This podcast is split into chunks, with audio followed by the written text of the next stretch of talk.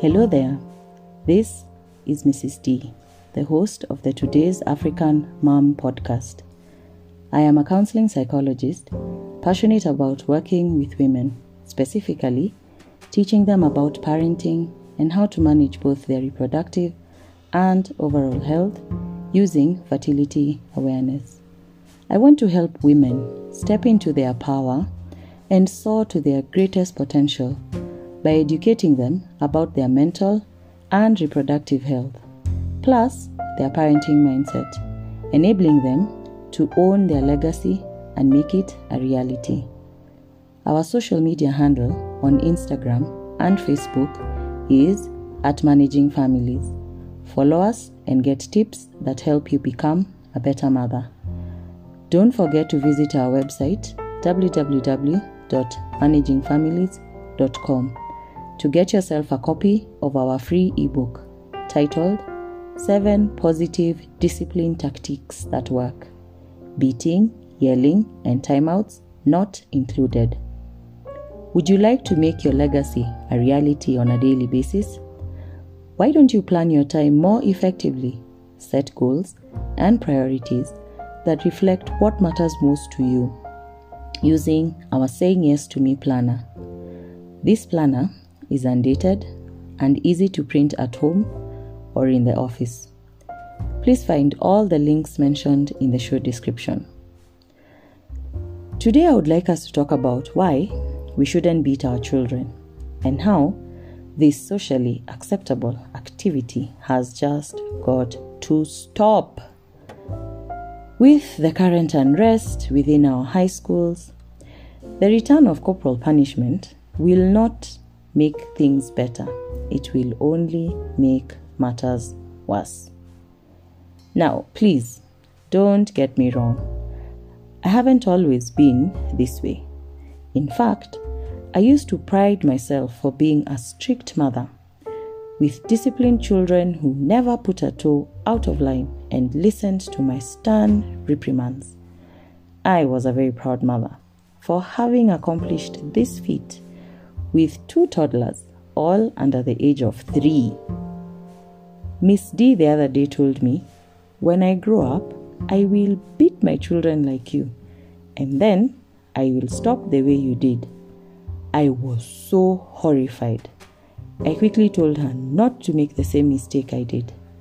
I implored her not to beat her children at all. That was Mama's mistake, and she shouldn't copy her mistakes. So, where did this business of me stopping to beat my children even come from? To be honest, I was sure there was no other way to discipline children, and those other ways were too un African for my liking. Mtoto lazima anyoroshwe smart. A child needs to be streamlined properly. What do children who have been exposed to trauma do? Fun fact Did you know that the brain develops from the back parts or lobes heading to the front? The frontal lobe and temporal lobes deal with thinking, memory, learning, reason, and consequences, fully developing at 25 years of age. So, what parts are already developed in our children's brains? The ones that keep them alive and functioning, and most of all, protect them from danger. These are the brainstem and the cerebellum. Let's dive a little deeper into this. I did say I was a scientist, didn't I? So, in the human brain, danger triggers an alarm and fear in our temporal lobes. This response is automatic and requires no input from the frontal lobe. This is what triggers the fight, flight, or freeze mechanism, which is vital for human survival. If the danger threatens life or causes intense fear, then this memory is stored in the brain in a different place from where the normal memories are stored to ensure that we know what to do in the future when faced with a similar event. The only problem with continuously storing this kind of memory is that it is the underlying cause of mental disorders like depression, anxiety, post traumatic stress disorder, that's PTSD, that usually occur later on in a child's life.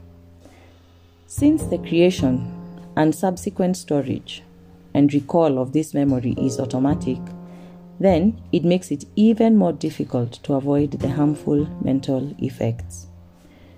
Bringing this back to our children, especially the younger ones, we as their parents or caregivers are literally their whole world. They depend on us 100% for food, safety, security, love, comfort, and many other things. Children don't have a list of options when it comes to who their caregiver is. Therefore, in order to survive, then they must do whatever it takes to please or get the attention of their caregiver. Children don't perceive the punishment as a way of stopping a bad behavior.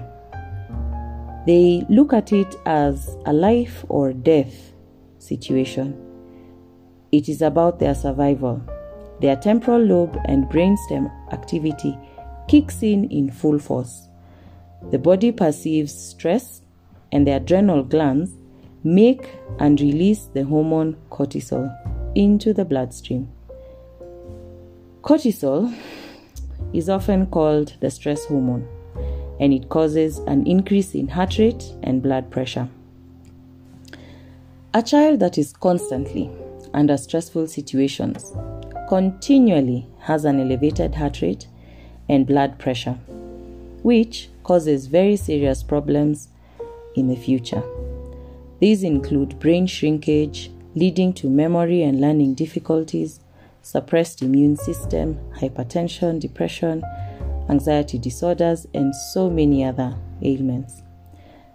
The flight, freeze, or fight mechanism is fully activated when they go through any trauma.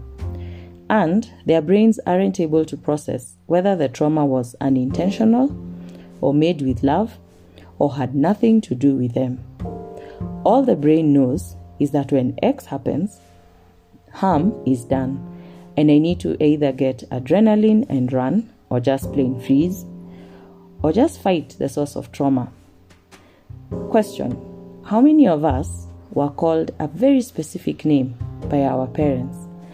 This name was one of our actual names and certainly not our pet name before we received a beating. So we were called a specific name just before we received a beating.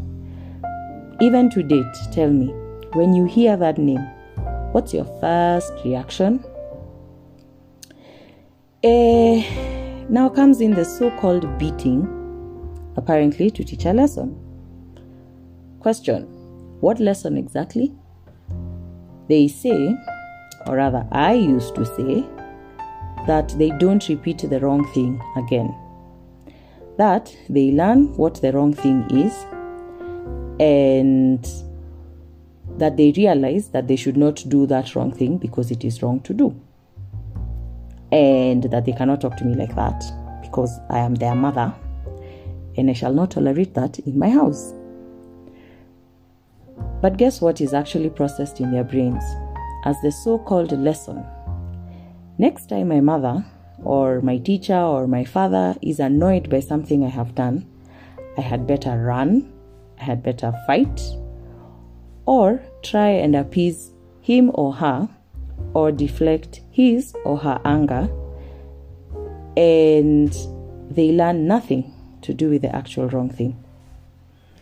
So, my initial remix to beating my children was to explain why I was beating them because they had done X and X was wrong. Then, after I had finished that explanation and they had dutifully repeated the reasons, I beat them knowing we had communicated. And I would even console them after saying, I still love you, even when you're naughty. I was such a proud mama. Job well done. Then I dug in a little more and I realized they weren't able to process why X was actually wrong. So that means I hadn't taught them anything after all. I went like, huh? Okay then. So for my audience in Kenya, this is just a side note.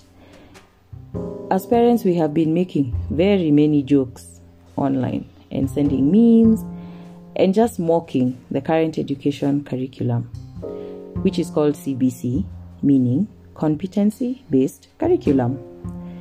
The theory of this curriculum is good. However, the, the implementation is quite another matter. The children are supposed to learn seven core competencies communication and collaboration, critical thinking and problem solving, imagination and creativity, citizenship, digital literacy, learning to learn, self efficacy.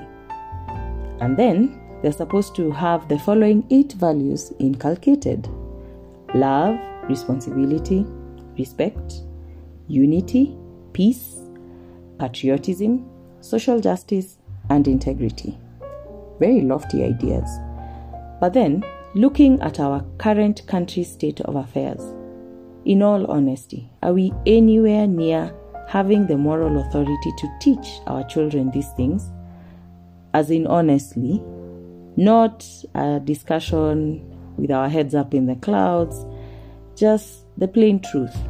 Are we really at that point? No, we are not. So, who exactly is going to teach them? Their teachers or the school? Aren't they also living in this country and part of the problem? Okay, so back to my deflated face. I hadn't taught my children critical thinking, I hadn't taught them problem solving, I had, hadn't taught them any of the values. I taught them nada at their level. Instead, I had very well taught them pain induced compliance. By the way, it's not that these thoughts stopped me from beating my children. Nah, nah, nah, nah, nah. I minimized, yes. I minimized a lot. I left it for, um, how do we say it? Extreme cases of misbehavior, you know, the ones that I deemed problematic. Plus, I was of the opinion that they needed a refresher, you know, like a small reminder from time to time on who was boss in this house. And then have that imminent threat of being beaten still a very real reality, hmm? vivid and real reality. So, what made me eventually stop? Stay tuned for next week's episode for more on this discussion. Have I convinced you in this first part why we shouldn't beat our children? Please let me know. What's your take home from this episode? And most importantly, what will you do with the knowledge gained? If you would like my help to finally stop beating your children, then please book a session with me on plus 254 783 534 041. Thank you so much for listening. Until next week, be blessed and continue focusing on what matters most to you and make the legacy you want to leave behind a reality. Ciao!